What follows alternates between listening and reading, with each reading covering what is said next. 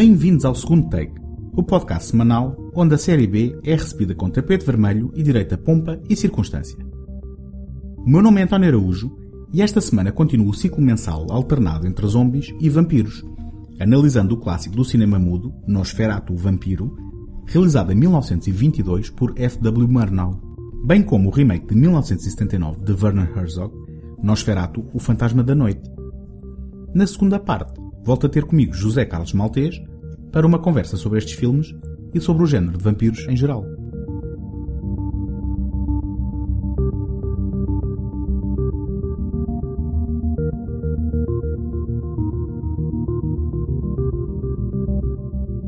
O episódio de hoje é apoiado pela Take Cinema Magazine, a dar cinema desde 2007, com o intuito de oferecer uma alternativa cultural completamente gratuita. Em www.take.com.pt encontram críticas, artigos, passatempos, trailers e todos os números editados da revista.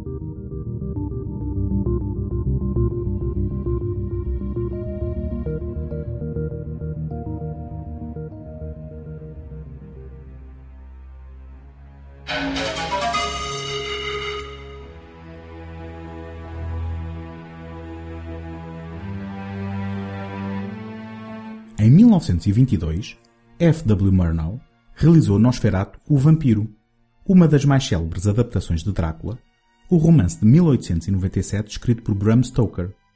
Nosferatu é também um dos títulos frequentemente apontados quando se fala do expressionismo do cinema alemão, neste caso na vertente do género de terror. Curiosamente, esta foi uma adaptação não autorizada, pois o estúdio alemão que a produziu, o Prana Film, não conseguiu a obtenção dos direitos necessários para a produção. Ainda assim, encomendou ao escritor Henrik Gahlin a tarefa de escrever um argumento a partir do livro, alterando o nome das personagens e alguns acontecimentos. A ação é deslocada de Londres em 1890 para a fictícia cidade alemã de Wiesborg em 1838. O Conde Drácula passa a Conde Orlok. Jonathan Archer transforma-se em Thomas Uther, enquanto que Mina encontra a sua homóloga em Helen, Muitos dos personagens secundários são omitidos, incluindo o professor Van Helsing. Assim, a história arranca quando Thomas viaja até à Transilvânia para auxiliar o Conde Orlok numa transação imobiliária.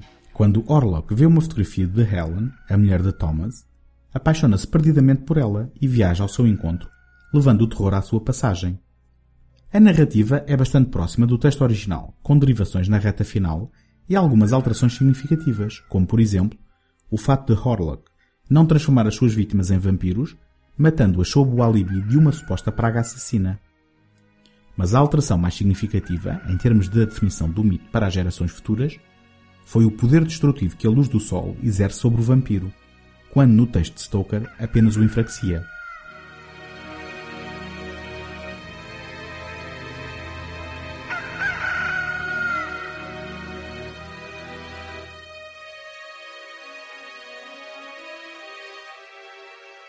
Além de muitas outras qualidades deste influente filme mudo, o elemento decisivo para o sucesso de Nosferatu é a caracterização do Conde Orlok pelo ator Max Schreck. Apesar de se desviar da descrição do Conde da obra de Stoker, Orlok é uma das mais perenes e reconhecidas imagens da mitologia vampírica. Ajudado pelo sentido visual do seu realizador, que compõe autênticos quadros vivos em enquadramentos de inegável beleza estética, Shrek é tão verosímil e ameaçador na encarnação da sua personagem que se criou o mito que o próprio ator seria um verdadeiro vampiro. Aliás, esta história serviu de base ao interessante filme de ficção de 2000, A Sombra do Vampiro, realizado por E. Elias Merhige, e que contou com John Malkovich e Willem Dafoe nos principais papéis. Entretanto, os herdeiros de Bram Stoker moveram um processo contra a adaptação ilegítima da Prana Film, e o tribunal, dando-lhes razão, mandou destruir todas as cópias de Nosferatu, incluindo os negativos. Felizmente, algumas cópias sobreviveram, e o filme veio a ser considerado uma obra-prima altamente influente para o mito do vampiro, para o género do terror e para o cinema em geral. Ich lege keinen Wert mehr auf Sonnenschein und blitzende Fontänen, für die sich die Jugend begeistern mag. Ich liebe die Dunkelheit und die Schatten. Jonathan, fahr nicht. Ich habe ein Gefühl. Ach was. Du wirst in Gefahr sein. Fahr nicht. Er wird mein Essen.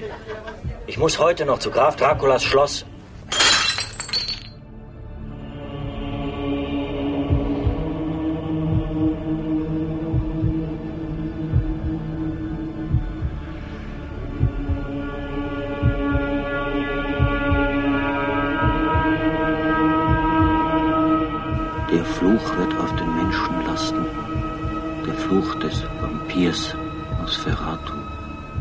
As influências de Nosferatu são de tal magnitude que Werner Herzog, um dos mais aventureiros cineastas alemães da sua geração, afirmou ser aquele o mais importante filme alemão de sempre. Em 1979, produz um remake do filme mudo Nosferatu, o Fantasma da Noite, naquela que será a sua segunda colaboração, de cinco, com o ator Klaus Kinski, com quem manteve uma atribulada relação. Kinski, apesar do seu conhecido e difícil temperamento, aceita reproduzir, através de um aturado processo de maquilhagem, o visual original de Shrek. Curiosamente, por esta altura, o romance de Bram Stoker já pertencia ao domínio público, e Herzog, apesar de seguir a estrutura do filme de Murnau, recupera os números originais das personagens, transformando Orlok de volta no Drácula, Thomas em Jonathan e Ellen em Lucy, numa troca com Mina que ocorre frequentemente nas adaptações desta história. Das Messer könnte sein. Sie können sich eine Blutvergiftung holen. Bitte lassen Sie mich. Es ist das älteste Heilmittel der Welt. Ach, das ist nichts. Das ist nicht der Rede wert.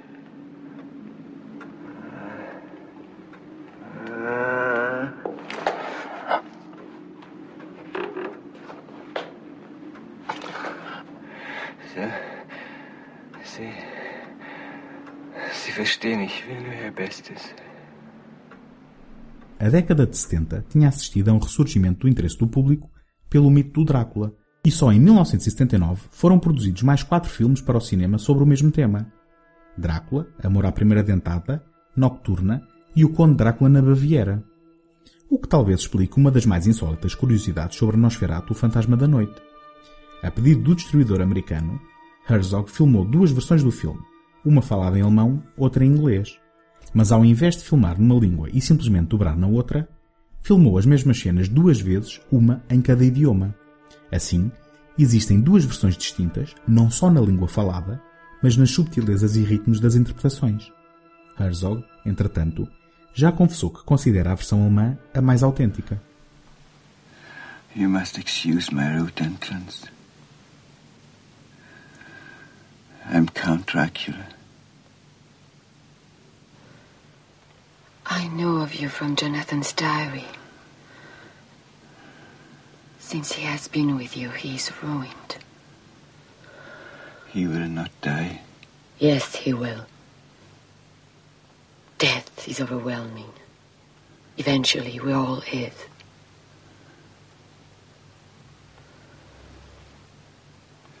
Stars spin and reel in confusion. Time passes in blindness. Rivers flow without knowing their course. Only death is cruelly sure.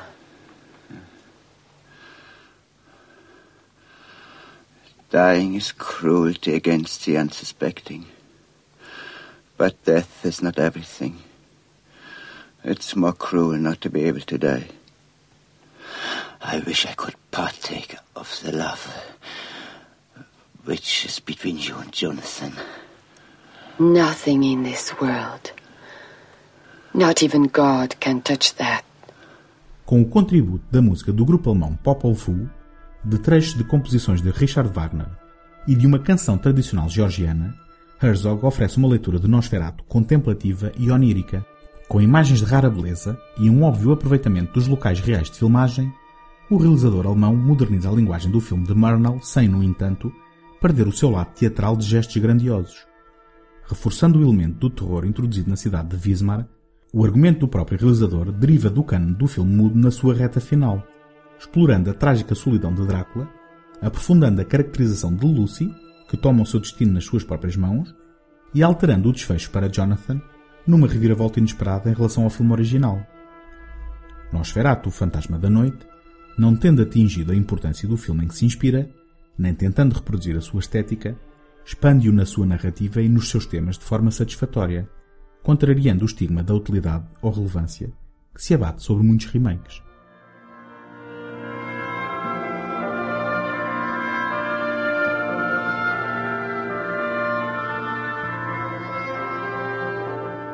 A vossa opinião é muito importante para o segundo take. Peço-vos que deixem uma crítica positiva no iTunes para ajudar a dar visibilidade ao programa. Se conhecem quem possa gostar do que aqui faço, partilhem o podcast e ajudem-me a chegar a mais pessoas. Se estão a ouvir este programa pela primeira vez e gostam do que ouvem, podem subscrever o segundo take em qualquer plataforma ou sistema, via iTunes, Stitcher, Castbox, RSS ou qualquer aplicação de podcast da vossa preferência.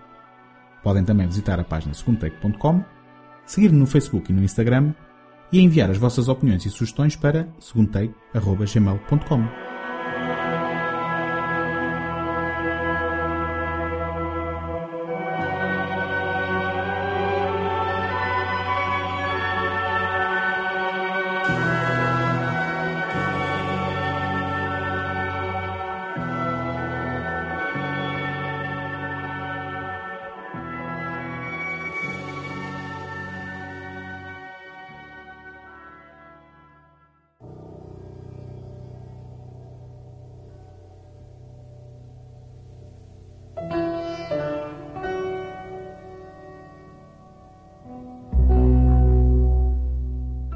Temos connosco novamente no segundo take o José Carlos Maltês, que voltou para nos falar novamente sobre o género terror, uh, desta vez novamente sobre vampiros, como fizemos da primeira vez em que falámos sobre a Hammer.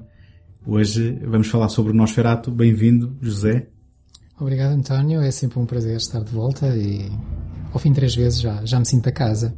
já, já és o, o convidado especialíssimo do segundo take um, e espero que uh, encontres razões para voltar mais vezes.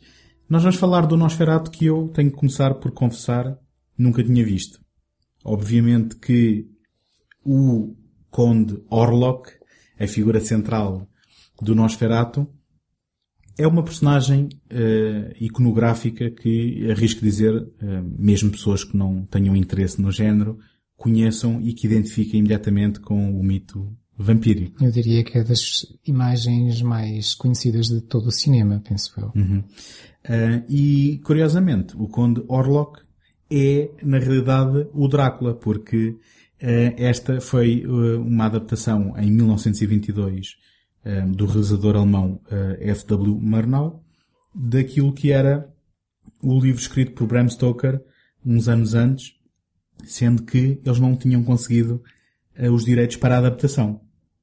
Exatamente, foi um caso curioso porque eh, não havendo os direitos para adaptação, eles avançaram com a produção do filme, resolveram mudar todos os nomes, eh, mudar todos os personagens, eh, mudar os locais, uhum. manter a história razoavelmente, razoavelmente parecida com a, com a história do Bram Stoker e assim achar que estavam imunes. Sim. Eles, eles mudaram alguns pormenores no desenrolar da ação, mas que, enfim, Uh, uh, pelo menos a esta distância parece ingênuo uh, acharem que seria o suficiente para se distanciarem de, do, da história do Stoker, não é? Sim, a história é, é perfeitamente comparável, é, é, a mesma história, com, com um pormenor aqui ou lá modificado mas isso levou-lhes problemas e, e, pronto, e quase, quase teriam sido trágicos para nós, porque o filme esteve quase para não existir mais, não é? Pois, porque, entretanto, os herdeiros do Stoker eh, moveram um processo, o tribunal deu-lhes razão e a toca de simplesmente mandar destruir todas as cópias do filme, sendo que nós conhecemos o filme hoje porque algumas, algumas sobreviveram. sobreviveram, felizmente. É, sim. Um, eu uh, não tenho uh, a mesma experiência que tu a ver filmes, uh, digamos, do princípio da vida do cinema, um, e caí aqui um bocadinho pela toca do coelho quando percebi que sendo este um filme que sobreviveu com base em, em, restauro, em restauros de cópias que eventualmente até já não eram as originais, descobri que há todo aqui um trabalho ao longo do, dos tempos de tentar um, digamos, ter a melhor versão possível do filme. Uh, descobri que vi um, uma versão que não será uh, das, dos piores restauros, uh, feita em 95, em que o filme tem 93 minutos a 18 frames por segundo, um, quando o cinema ainda não tinha encontrado o seu ritmo de frames por segundo, um, e é um restauro que eu, segundo entendo, recupera também os tingimentos, um, porque tudo isto era filmado normalmente de dia, a preto e branco, não é? Em, em 22, uh, em 1922, e depois para dar um, a impressão de, de noite havia um tingimento azul, havia um tingimento vermelho para o pôr e o nascer do sol, uh, era um tingimento sépia para interiores, não sei se me está a escapar algum, mas uh, regra geral é isso. Uh, isto parece mais ou menos com, com a versão Sim, que tu conheces. O, o sépia dos interiores, às vezes, não sei se é sépia, se é algum amarelecer do tempo também. Ok. Uh, existe também, às vezes, em alguns filmes, um amarelo para os exteriores com sol, uh, para distinguir dos interiores. Ok. Uh, mas sim, eu, eu, o filme existe em várias versões, eu, eu, eu já vi diferentes versões, já vi o filme várias vezes. Uh, a mais recente foi, foi agora há pouco tempo e foi uma versão de 91 que não tinha esses tingimentos.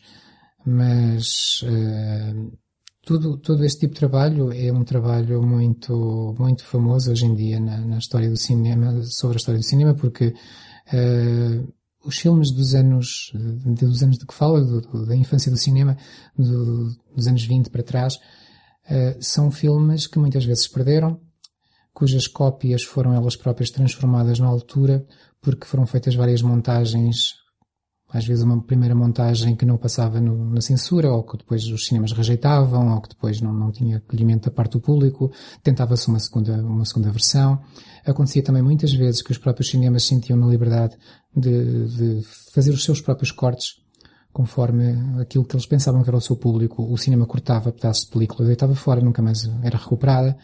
Um, e depois, claro, os filmes eram, perdiam-se, eram destruídos, uh, uh, são reencontrados aos bocados hoje, de vez em quando é encontrada uma versão de um filme que, que, de que se pensava não existir já nenhuma cópia, e vão-se fazendo trabalhos de restauro, uhum. e para tentar uh, ter os filmes na, na, na, forma em que o realizador os terá pensado.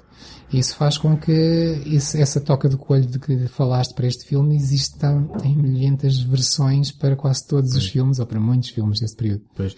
Uma, uma até das, aqui fazendo só um parênteses também, uma das mais célebres, diria eu, é também, curiosamente, de, de um filme alemão que é o Metrópolis, onde durante muitos anos só se conheceu uma versão relativamente truncada, e depois talvez, não sei se nos anos 90, foi descoberto uma, uma cópia num baú algures que veio repor aquilo que era uma versão uh, mais perto da integral possível uh, e com uma duração bem maior. Uh, agora, eu fico curioso porque estamos aqui a falar de um filme que, e confesso também mais uma coisa, que é, eu convido-te aqui para aprender também, este é um filme normalmente apontado como um exemplo do expressionismo uh, alemão no cinema. Queres explicar a quem nos está a ouvir o que é que é exatamente isso? O chamado expressionismo alemão do cinema é um, foi uma corrente que, que, que, foi popular nos anos 20, uh, eh, onde o que se fazia principalmente era pegar ideias do expressionismo como nós o imaginamos na pintura e aplicá-las ao cinema.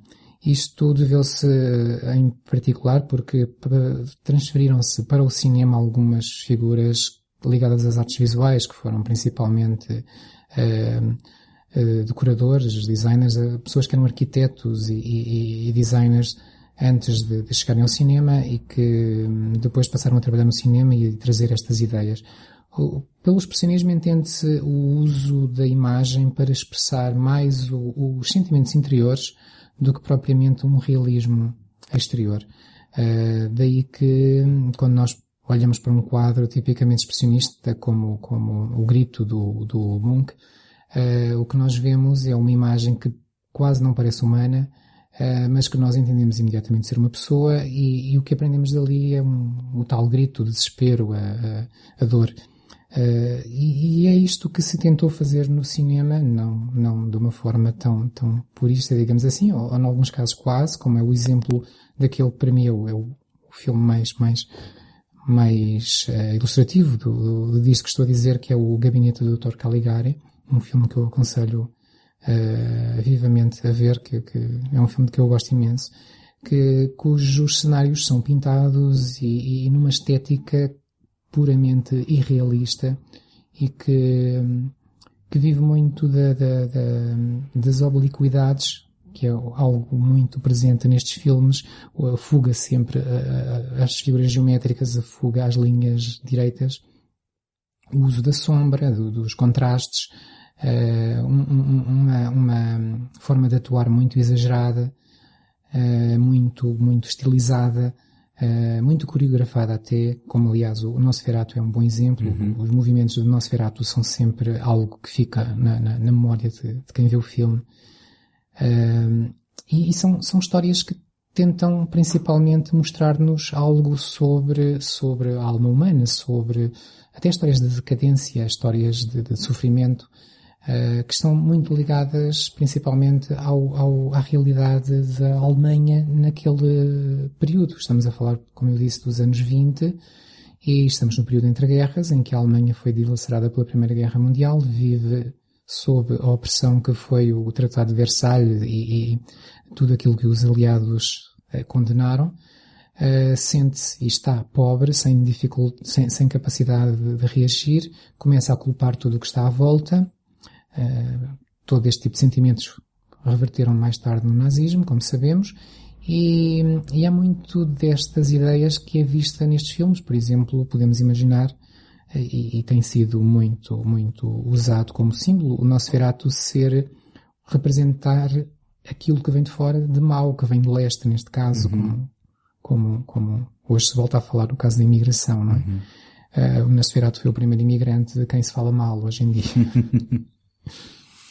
Uh, o, já, já no, nos anos 20 uh, eh, aconteceu uma coisa que não era muito uh, diversa do que acontece hoje em dia, que era muitas vezes estes realizadores como o Murnau davam nas vistas e depois imigravam para os Estados Unidos. Isto só fazendo aqui um parênteses, não querendo fugir muito ao Nosferatu, ele depois ofereceu-nos aquilo que é considerado uma das obras-primas do, do período mudo, que é o Sunrise, não é? Sim. E isto ainda se, e agora, curiosidade mesmo de quem não sabe. Isto é, é um reflexo ainda daquilo que era o expressionismo eh, que ele trouxe da Alemanha, ou depois já estamos a falar de um estilo diferente? Continua-se, eh, eh, continua-se numa linha que é contínua. Uh, ou seja, não há, não há uma quebra. Uhum. Uh, é verdade que o, o Murnau nem sequer era, talvez possa dizer isto, que o Murnau não era, não era o realizador mais estilizado, que usava imagens mais estilizadas, mais típicas do, do expressionismo, como seria, por exemplo, Robert Wien, o, o realizador do, do, do Caligari. Uh, mas, mas existe sempre aquela, aquela forma de pintar o quadro, digamos assim, com tons negros, com, com, com muitas sombras. O, o Murnau, quando foi para os Estados Unidos, criou quase uma escola. Ele, não foi só ele, mas foram vários técnicos também. Uh, a razão foi a mesma, a fuga, a fuga ao nazismo. Uh, muitos destes autores tiveram que deixar a Alemanha nos anos 30. e, e acabaram por deixar a escola. Ainda, ainda há pouco tempo estive a ver um filme de um realizador americano, que é o Frank Borzage, o famoso Seven Heaven, uh, que, que foi um primeiro, o primeiro filme a ganhar o Oscar de melhor filme. Aliás, partilhou, de certo modo, o prémio com, com o Sunrise de que estás a falar, porque na altura houve dois prémios de melhor filme e os dois ganharam. Ou será que estou enganado e, e o Seven Heaven foi só, foi só nomeado? Mas pronto, ele estava lá. Foi premiado. E, e é um filme do mais típico expressionismo alemão que eu já vi, embora tivesse sido feito nos Estados Unidos uhum. e por um realizador americano. Uh, o Burnau deixou a escola. Não tão, de uma forma tão estilizada, pois claro, uh, as imagens começavam a, a tornar-se mais arredondadas, digamos assim. Ok. Agora, voltando ao Nosferatu, um, ehm, também grande parte do impacto iconográfico que nós estávamos a falar há pouco tem a ver com o Max Schreck, que é o ator que encarna então o Conde. Um, os mitos, os mitos que deram origem a filmes como um, A Sombra do Vampiro, conheces? Sim, sim, sim. É o, a Sombra do Vampiro, para quem nos está a ouvir e possa não conhecer, é um filme uh, americano com, com Willem Dafoe e com o John Malkovich, que eu confesso, acho o filme interessante, mas não sou o maior fã do filme. Já, já o, o vi várias vezes e cada vez que o vejo penso que é daquela que o filme se vai revelar e depois, uh, na realidade, não, não sou o maior fã do filme. Agora, sou fã da teoria ou da, da ficcionalização Sim. por trás de, de que o Max Schreck seria ele próprio um vampiro. Um, é assim, eu sou um fã de filmes sobre filmes, gosto muito de filmes que mostram o processo de filmar, este, um, portanto, acaba por ter que encenar o, o ato de filmar um, cenas famosas de um filme dos anos 20, e então propõe que o Max Schreck seria ele próprio um vampiro. Isto vem digamos, do realismo da sua interpretação, não é? Sim, e da sua figura. De, mais, de algo mais que é, eh, na altura, ao que consta, a própria figura do Max Schreck ainda hoje está envolta em algum mistério. Eh, parece que era um ator de palco, eh, parece também que ele teria vários pseudónimos e também pode ser que ele não tenha gostado muito da ideia de fazer um filme, porque naquela altura o cinema era uma arte perfeitamente secundária. E, e tenha usado um pseudónimo para, para que não conhecessem, não, não soubessem que era ele que estava no filme. Uh, a verdade é que hoje ninguém sabe quem é ao certo o Max Schreck, não há outros registros no cinema daquele ator, a caracterização é tal que é impossível reconhecer que a pessoa está por trás daquela caracterização. E, aí passou a haver muito, muito pano para mangas uhum como foi usado nesse filme para, para se brincar um bocadinho com a ideia que talvez ele fosse um vampiro e depois desapareceu e obviamente por isso nunca mais o vimos. Se calhar eh, foi um dos primeiros atores do método, não? Daqueles que andam no, no cenário. Diz-se uh... que sim, de, não se fala no método obviamente, mas diz-se que sim, que, que ele gostava de aparecer em, em uh, no, no, setting já caracterizado e não uhum. queria que o vissem de outra forma. Lá está, não se sabe se era para manter o tal segredo sobre quem ele era porque ele não queria ser associado ao cinema ou se era algo mais. Uhum. O um, Murnau uh, e, e, o seu argumentista, ao tentar afastar-se do texto original do Stoker, acabou por criar ele também um elemento que depois acabou por ficar perene na mitologia do vampiro, que é o facto de que o sol uh, é letal para, para o, o vampiro. E aqui, se calhar, interessa relembrar que estamos em 1922, ainda não tivemos as adaptações da Universal. Um, é assim, obviamente, correndo o risco de não ser rigoroso, mas este deve ser uma das primeiras adaptações ao cinema um, daquilo que depois uh, serão as milhentas adaptações do Drácula. Uh, mas esta, esta alteração acabou por contribuir para o léxico daquilo que é, digamos, as armas para combater os vampiros que não existia no, no, no texto original do Stoker, o sol apenas enfraquecia o vampiro. Um, que, que, outras coisas é que, e isto é uma pergunta, se calhar um, aqui um bocadinho injusta e uma surpresa, mas... Com rasteira. Uh, não é com rasteira, mas se calhar não estás à espera, uh, mas o que, é, o que é que dirias às pessoas que não estão habituadas a ver um filme mudo para procurarem num filme como o Nosferatu se quiserem vê-lo? Para, mim isso é fácil de responder. Uh, o, aquilo que mais me toca no Nosferatu é toda a estética. Uh, ninguém vai à espera de, filme, de um filme de ação, ninguém vai sequer à espera de um daqueles vampiros uh, glamourosos, cheios de charme. Uma das grandes vitórias lá, do, do Murnau é, é, a caracterização do, do, do Nosferatu, que é um, um, ser que não parece quase humano.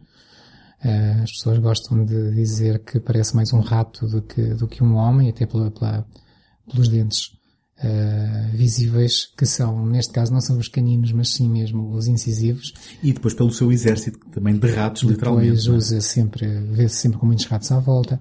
E, e depois aquilo que, que, que eu penso que mais fica na nossa memória são todos os movimentos, como eu estava a dizer, os movimentos coreografados, aquela forma muito angular, ele todo é angular, uh, de, de, se mover, o, e, a estética, todo, todo o jogo de sombras, todo, ah, tantos detalhes, só para, para não ser muito maçador, posso referir um ou dois, como por exemplo quando, quando o personagem do Jonathan Harker, que neste caso não é, não é Harker, tem outro nome, uh, chega ao castelo, uh, há sempre um jogo de arcos sob arcos sob arcos uh, pelos quais ele passa, nos quais ele vê pela primeira vez o Nosferatu. Quando se encontram, a primeira cena em que eles dois aparecem, o primeiro enquadramento em que eles estão, salvo erro, o Archer está completamente iluminado, a metade do ecrã branca, o, o, o vampiro, o Nosferatu, está numa metade do ecrã negra.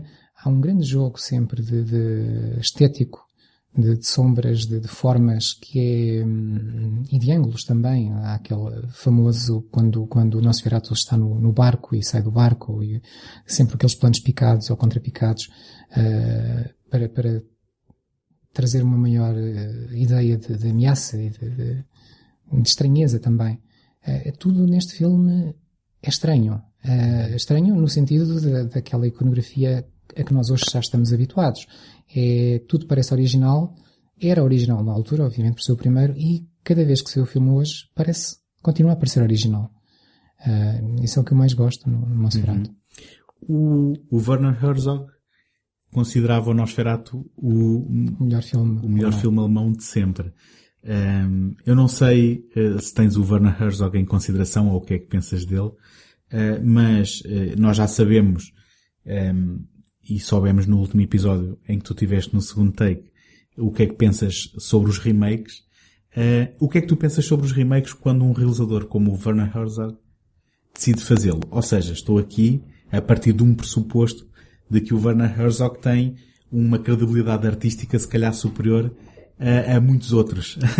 e partindo desse pressuposto, que tu podes discordar eventualmente ou não, Sim, o quando... que é que tu pensas quando o Werner Herzog se, se manda um remake? Quando nós falamos de remakes, uh, são tantas as abordagens e tantas as, se calhar tantas as razões pelas quais os remakes são feitos que não se deve também meter tudo no mesmo saco, não é? Sim. E este verdade. é um caso. Temos um grande autor que não tinha nada para provar, e que fez um filme que à partida não foi feito à procura de lucro financeiro.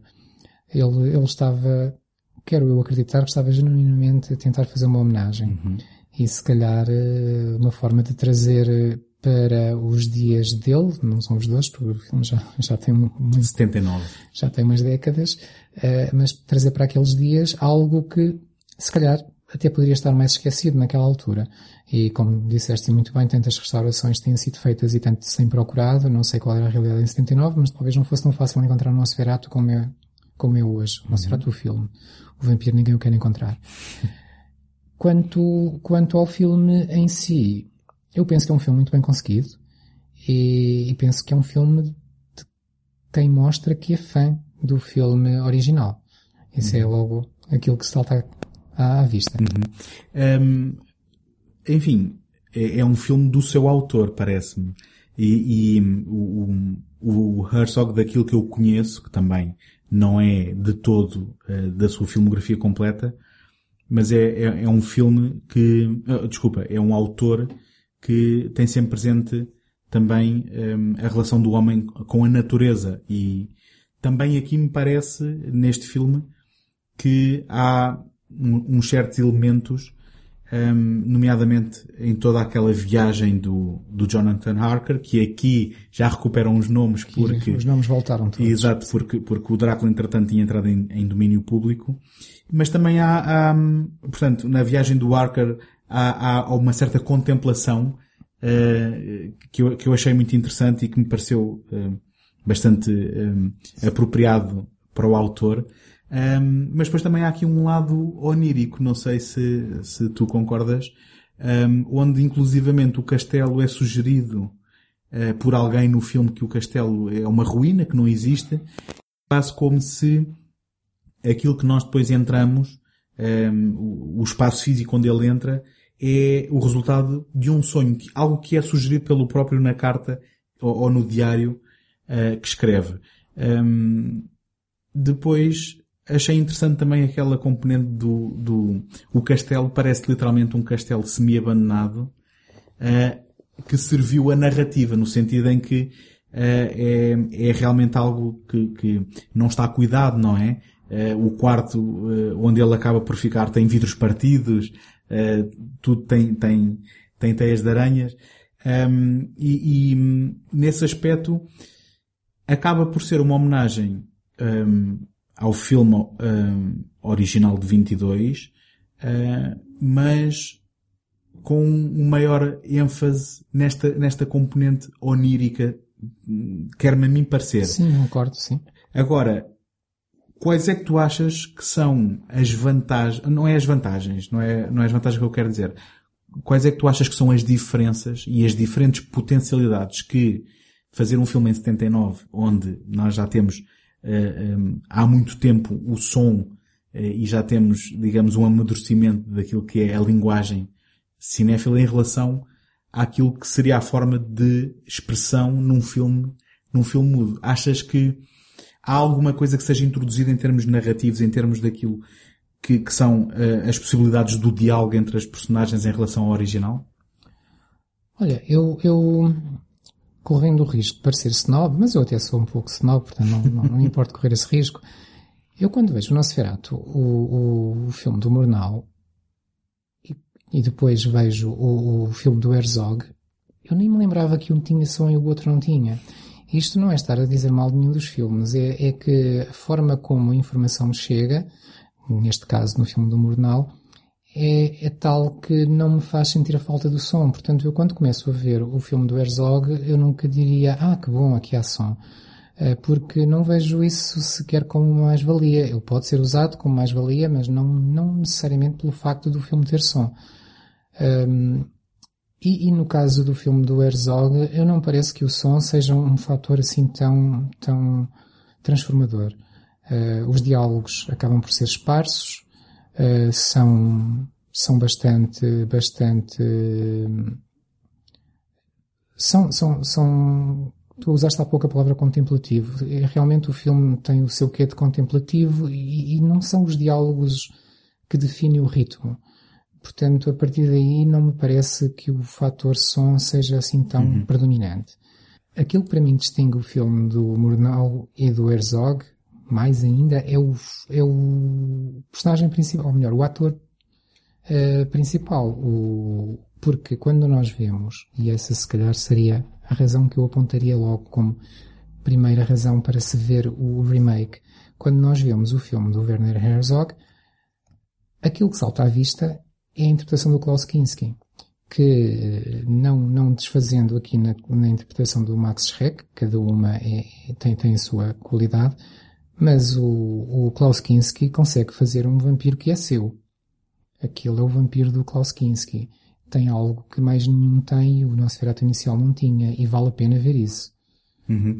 Ele, na minha opinião, e na, na, opinião de alguém que só teve contacto com o Nosferatu uh, original também agora, acaba por uh, transmitir um, uma maior sensação de uh, tragédia na sua imortalidade, parece-me. Um, e, e, sem dúvida que eu arriscava-me a dizer que quase não era necessário ele reproduzir a caracterização precisamente por aquilo que estás a dizer. Porque acaba por ser uma interpretação muito própria muito própria Sim, uh, daquele ator. É. Depois, o que me parece é que o, o Herzog tenta dar uma no cravo, outra na ferradura, tenta manter muito do filme uh, do, do Murnau, até mesmo a nível das caracterizações. Aliás, as próprias maquilhagens, uh, em geral, se, são muito evocativas do cinema mudo. Estou a lembrar-me, por exemplo, da personagem da Isabella Adjani, que tem sempre uma, um rosto pálido parece que ela está caracterizada para entrar num filme mudo e não para uhum. entrar naquele uhum. filme. Acredito que haja aqui um, um pouco de, de homenagem. Uh, no entanto, mantendo ou, ou, transformando um pouco uh, aquele tipo de, de, estética, não, não estamos já tão presos ao, à estética mais purista do expressionismo dos anos 20, uh, eh, estamos talvez numa atmosfera até um pouco mais gótica. tudo aquilo que estavas a falar há pouco do, do castelo, da forma como ele se insinua, do, do, do aspecto onírico, são as transformações que o Herzog traz. Portanto, tem, põe algo seu respeitando uhum. muito daquilo que, que vinha do, do, do original. Eu, já, já te quero perguntar o que é que tu queres dizer com dar uma no cravo e na ferradura, mas ocorreu-me agora que começámos a falar deste filme uh, e um, ehm, eu antes de começar a falar disto gostava de ter perguntado que versão é que tu viste, porque há uma versão uh, que foi gravada em alemão e uma versão que foi gravada em inglês. Uh, e portanto, e, e, isto só para deixar claro, nós estamos a falar de, da dobragem de uma versão noutra. Foi mesmo literalmente gravado duas vezes com os atores a interpretarem novamente as cenas numa língua diferente. Que, que versão é que tu, é que tu viste? Eu acabei por ver eh, a versão inglesa, se calhar foi um erro, deveria ter visto o alemã. Habitualmente tento ver as, as línguas originais.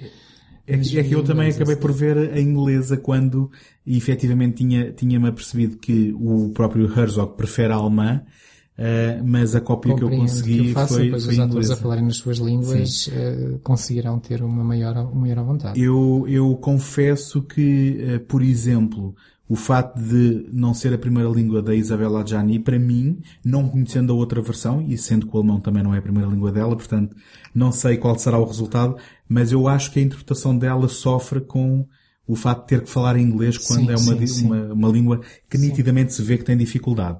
Mas, estou curioso, o que é que, o que é que tu queres dizer com dar uma no cravo e outra na ferradura, o, o Isto, isto vem, vem, tem a ver com toda a ideia do, do remake. Quando se faz um remake, o que é que se pretende fazer? Uma cópia integral ou uma reinterpretação nossa de, de uma matéria antiga? Uh, sendo o filme uma homenagem, pelo menos eu assim o vejo, uh, parece-me que o Herzog tenta preservar muito daquilo que o Murnau deixou. E um exemplo, como disseste bem, é a caracterização do próprio Nosferatu. Uhum. Uh, lembra imenso a, a, caracterização original. Por outro lado, ele não quer simplesmente gravar plano por plano o filme antigo e, e tem, introduz novas componentes na, na, na forma de estar, por exemplo, do, do, do próprio Jonathan Harker, uh, ou já lá vemos com certeza o próprio final, não é? Sim, sim, sim. Mas ainda antes de chegar aí, um, quer dizer, eu acho que percebo o que tu estás a dizer uh, e, e, e efetivamente eu até senti, de um ponto de vista do ritmo da narrativa, de que o, aquilo que seria mais ou menos a narrativa que nós vemos no Nosferatu original acaba por estar um bocadinho mais condensada no Herzog, que depois na reta final uh, efetivamente expande uh, explorando um bocadinho mais um, aquilo que, aquilo que há, um, a, a, consequência do Nosferatu estar na cidade, não é? Uh, e uh, os assassinos que anda a cometer tudo isto off-screen, como já era no, no original, mas o impacto que tem uh, a mortandade, digamos, do Nosferatu na cidade com o encobrimento de, de, de, que seria a peste que teria vindo com, com, com os ratos. E aí dá-nos também uma cena eh, quase surreal uh, com os, os, enfim, os, os habitantes da cidade a celebrarem quando tu não percebes exatamente o que é que eles estão a celebrar e depois eles dizem, bom, uh, descobrimos que fomos contaminados com a praga, portanto, vamos é viver os últimos dias, não é? E portanto tem aqui alguns elementos que efetivamente são, são toques do Herzog que não, que não existiam. E depois, efetivamente, muda uh, o, o, final de forma significativa. Sim, significativa e, e eu pergunto-me se, se, seria necessária, porque este tipo de final é aquele que depois os americanos começam a fazer a partir dos anos 80, sempre que para ter sequelas. Um, um filme de terror para poder haver, haver uma sequela. Este, eu diria que se eu não conhecesse o Herzog, e aliás se não conhecesse a história, porque ela nunca chegou a acontecer, uh, vendo o filme em 79, se eu saísse do cinema dizia vai haver uma parte 2. Eu, eu por acaso uh, não avanço, não avanço por aí e um, arrisco aqui uma teoria. Um, eventualmente, se calhar é um comentário do Herzog de que o mal um, não se consegue Perdurará. combater, exatamente, não se consegue combater e, claro. e, e vencer.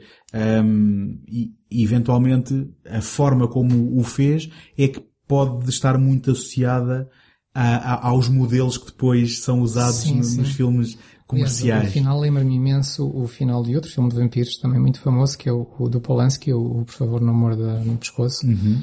Que, salvo erro, termina exatamente da mesma forma. eu, eu não me recordo, é um filme que vi muito novo, Curiosamente este ano tenho planeado, já agora, aproveito para fazer um bocadinho de publicidade, tenho planeado um, cobrir o Por favor não morda ao pescoço no segundo take, portanto estejam atentos e quando eu o revir vou, vou verificar se realmente isso acontece. Um, então, no meio disto tudo, há alguma uh, coisa que queiras avançar em relação ao remake? Qual é o teu sentimento? Já percebemos que este se calhar é um remake que tu encaras mais como uma homenagem e que se calhar, esquecendo o fato que é um remake, é um filme que é mais do teu agrado. Um, era um filme que tu um, já tinhas visto e vai passar a fazer parte da, da tua lista de, de, de, filmes de referência de vampiros ou acaba por, uh, no fim de contas, ser algo que não tinha razão de existir? Eu quando olho para um remake, isto em termos gerais, para um remake de um filme de que eu gostei, uh, porque também há uns filmes maus que também geram remakes, mas num filme que eu gostei muito, a primeira coisa que eu penso é Vamos ver quanto é que eles estragaram. e se não estragarem muito, já fico contente. é um mas, salto positivo. Mas penso sempre que é o único, o único, a única conclusão que se pode tirar é negativa. Ou estragaram muito, ou estragaram pouco. Pronto, isto agora é a minha, a minha. É gestão de estragos. É, é a minha forma pessimista de pensar. No caso do, do, do Herzog, ele, pronto, não estragou. É a primeira coisa que eu posso dizer. Um, pois, como disseste, eh, para mim o filme é uma homenagem, tem elementos muito interessantes, até a nível estético, e, e sobretudo a caracterização do, do, do personagem do, do Nosferatu, interpretada pelo, pelo Klaus Kinski. É sabido por toda a gente que o, o Herzog tinha o Klaus Kinski quase como um ator fetiche, a filmografia dele, pelo menos a altura, depende muito do Klaus Kinski, pelos vistos eles detestavam-se, ou pelo menos assim parecia às vezes. Acho que era conturbada a relação. E estavam sempre juntos, mas se pudessem matavam-se. Foi um, é um caso dos mais interessantes de cinema. Mas este filme não foge à regra, é um filme em que, aliás, o, o, o Herzog terá dito foi-lhe mais fácil uh, dar ordens ou, ou, conseguir dos ratos aquilo que ele queria do que conseguir do, do, do Kinski a interpretação que ele queria. Mas seja como for, eu acho que é, que é aquilo que mais marca uhum. o filme. É, é assim, se calhar, um, antes de concluir, só dizer, uh, eventualmente, para quem não conhecerá o Werner Herzog, um, ele é um cineasta interessantíssimo. Eu conheço mais a sua obra documental até do que a de ficção. Sou um fã de alguns do, dos seus documentários. Uh, ele tem famo uh, de forma uh, infame e famosa essa, essa colaboração de cinco filmes com o, o Klaus Kinski, incluindo, uh, se não me engano, é o Fitzcarraldo, onde eles uh, arrastaram um barco literalmente por uma montanha acima Sim. na América do Sul, que, que, só por si é uma história interessantíssima um, em termos de, de, do processo de filmagem. O, o Herzog, inclusivamente mais tarde, fez um documentário sobre uh, a sua relação atribulada com o Kinski. Um, e, e, também há, há um, uma curta-metragem, um documentário, uh, que já não me lembro qual é o nome do realizador, de uma curiosidade sobre o Herzog, em que ele uma vez fez uma aposta com o Errol Morris. O Errol Morris é um documentarista hoje em dia reconhecido, mas o seu primeiro filme eh, ele tinha planeado fazer sobre um, um cemitério para animais de estimação. O Herzog apostou com ele que se ele fizesse um filme documental sobre cemitério para animais de estimação, que ele comia o sapato. E quando o primeiro filme do Errol Morris uh, é efetivamente sobre esse tema, há depois um pequeno documentário muito engraçado em que é o Herzog a ter que pagar Comenta a, a, a, sua promessa e a cozinhá-lo e tudo mais. Um, o Herzog também não é, não é, digamos, estranho, um, neste caso, a remakes, como, como vemos aqui com o Nosferatu, e até a sequelas. Ele tem um filme que não chega a ser uma sequela. Eu, aquilo, por alguma razão, é um aproveitamento do, da marca The Bad Lieutenant, que foi um filme do Abel Ferrara, e que há uns anos o, um, o Herzog acabou por fazer uma versão do The Bad Lieutenant, uh, Port Call New Orleans, sim, acho sim, eu, com o Nicolas Cage. Um, enfim, e portanto, a verdade é que, independentemente disto, eu pelo menos, se calhar de uma forma ingênua, mas encaro o Herzog como alguém com uma integridade artística que normalmente não passa por decisões uh, comerciais. Um, posto isto, uh, foi um prazer ver, ver este Nosferatu também. Foi um prazer descobrir o original, uh, sendo que nós temos que fazer, uh, quando eu digo nós, eu que não estou habituado tenho que fazer normalmente um shift à, à minha forma de encarar o cinema e a linguagem do cinema para ver um filme mudo por falta de, de, de prática, não é? Um, mas, sem dúvida nenhuma que enquanto interessado na história do cinema e enquanto interessado em saber porque é que as coisas são hoje como são, acho essencial uh, visitarmos estes e títulos. Acho, acho que é importante as pessoas libertarem-se um pouco desse, desse estigma que é pensar que o filme mudo é um filme a que falta algo. Uhum. Uh, obviamente, a própria indústria pensou isso, porque assim que o sonoro surgiu, aquilo foi de um dia para o outro, todos os filmes passaram a ser sonoros. Houve, houve autores que se revoltaram imenso, Há o caso do Hitchcock que costumava dizer que agora que o cinema estava perfeito, tiveram que o estragar. e, e, ele dava exemplos de que o som deveria ser usado, ele tem isso em alguns dos primeiros filmes, em que o som deveria ser usado apenas para trazer algo de novo e não para trazer diálogo, porque o diálogo já lá estava, já, já havia diálogo com, com, com os, os, intertítulos e, e, não era preciso som para isso. Um, e é um filme dele, isto agora é, é, um, é já uma, estou a divergir imenso do tema do, do, do podcast, mas uh, só para ficar esta ideia sobre o, o, cinema mudo. Há um filme do Hitchcock em que ele coloca uma personagem a, a, a, ouvir uma conversa e na conversa a única palavra que ela ouve é a palavra faca. Cada vez que alguém diz, estão à mesa, olha, passa-me a faca, nós não conseguimos ouvir praticamente nada, os sons são muito indistintos. Mas a palavra faca é sempre ouvida muito muito sonoramente. E o Hitchcock dizia que é uma forma de mostrar que o som pode ser usado para trazer algo de novo, porque através de, dessa ideia de que nós só ouvíamos a palavra faca numa longa conversa, percebíamos que aquela moça estava perturbadíssima com a ideia da palavra faca. Uh, agora, só para diálogo, dizia ele, isso é escusado, isso já se fazia bem. Uhum. E eu, pronto, não iria tão longe, mas subscrevo que o, o cinema e o cinema mudo não, não perde nada por ser mudo. Não, e, e, na realidade nenhum de nós perde nada por olharmos para uh, formas mais desaceleradas de um, ehm, olharmos e escutarmos imagens e sons que na realidade é aquilo que o cinema devia ser.